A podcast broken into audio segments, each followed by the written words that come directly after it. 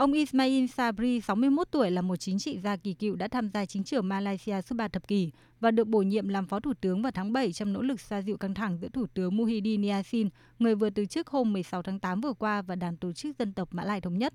Vì thế, việc ông được bổ nhiệm làm thủ tướng không chỉ khôi phục vị thế của Đảng Tổ chức Dân tộc Mã Lai Thống Nhất, cầm quyền lâu nhất tại Malaysia sau thất bại trong cuộc tổng tuyển cử năm 2018, mà theo nhiều chuyên gia về cơ bản cũng là khôi phục liên minh cầm quyền của Thủ tướng Muhyiddin Yassin. Trong chính quyền của Thủ tướng Yassin, ông Sabri là một trong những quan chức phụ trách chống dịch. Đề cập tới những thách thức mà ông Sabri sẽ phải đối mặt trên cương vị mới, Quốc vương Al Sultan Abdullah cho biết, tân thủ tướng có thể sẽ phải vượt qua cuộc bỏ phiếu tín nhiệm trong Quốc hội, với thế đa số mong manh hiện nay trong Quốc hội, ông Ismail Sabri cần lấy được lòng tin bằng các chính sách mới và hiệu quả để đối phó với dịch COVID-19 và vực dậy nền kinh tế. Quốc vương cũng bày tỏ hy vọng cuộc khủng hoảng chính trị có thể kết thúc và toàn bộ các nhà lập pháp nước này có thể chung tay chống dịch bệnh.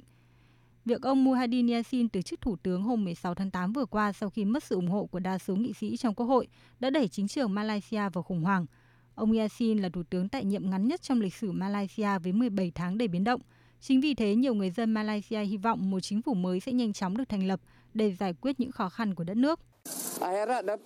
Tôi hy vọng có những gương mặt mới, hãy để cho thế hệ mới đứng lên để mang đến diện mạo mới cho đất nước. Chúng tôi cần sức sống mới, ý tưởng mới, năng lượng mới để làm thay đổi đất nước.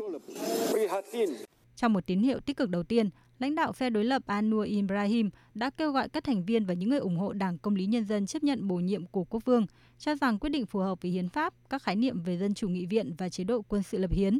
Ông đồng thời nhấn mạnh kết quả này cũng đồng nghĩa với thách thức lớn hơn mà Đảng Công lý Nhân dân phải vượt qua trước khi bước vào cuộc tổng tuyển cử lần thứ 15 sắp tới. Cùng ngày, lãnh đạo Đảng Mặt trận Quốc gia cũng chúc mừng ông Ismail Sabri, trong khi Phó Chủ tịch Đảng Đại hội Người Ấn Malaysia Saravanan bày tỏ tin tưởng ông Ismail Sabri sẽ tiếp tục đưa đất nước thoát khỏi sự tàn phá của đại dịch COVID-19 cũng như mở ra một chương mới trên chính trường Malaysia. Nhiệm vụ trước mắt của ông Ismail Sabri là thành lập một nội các mới có đủ khả năng đưa đất nước thoát khỏi khủng hoảng do đại dịch COVID-19 một cách nhanh chóng và phục hồi kinh tế lành mạnh sau cuộc suy thoái năm ngoái – Bất chấp các lệnh phong tỏa kéo dài nhiều tháng qua, số ca nhiễm COVID-19 tại Malaysia vẫn tăng mạnh với hơn 20.000 ca nhiễm và hàng trăm ca tử vong mỗi ngày.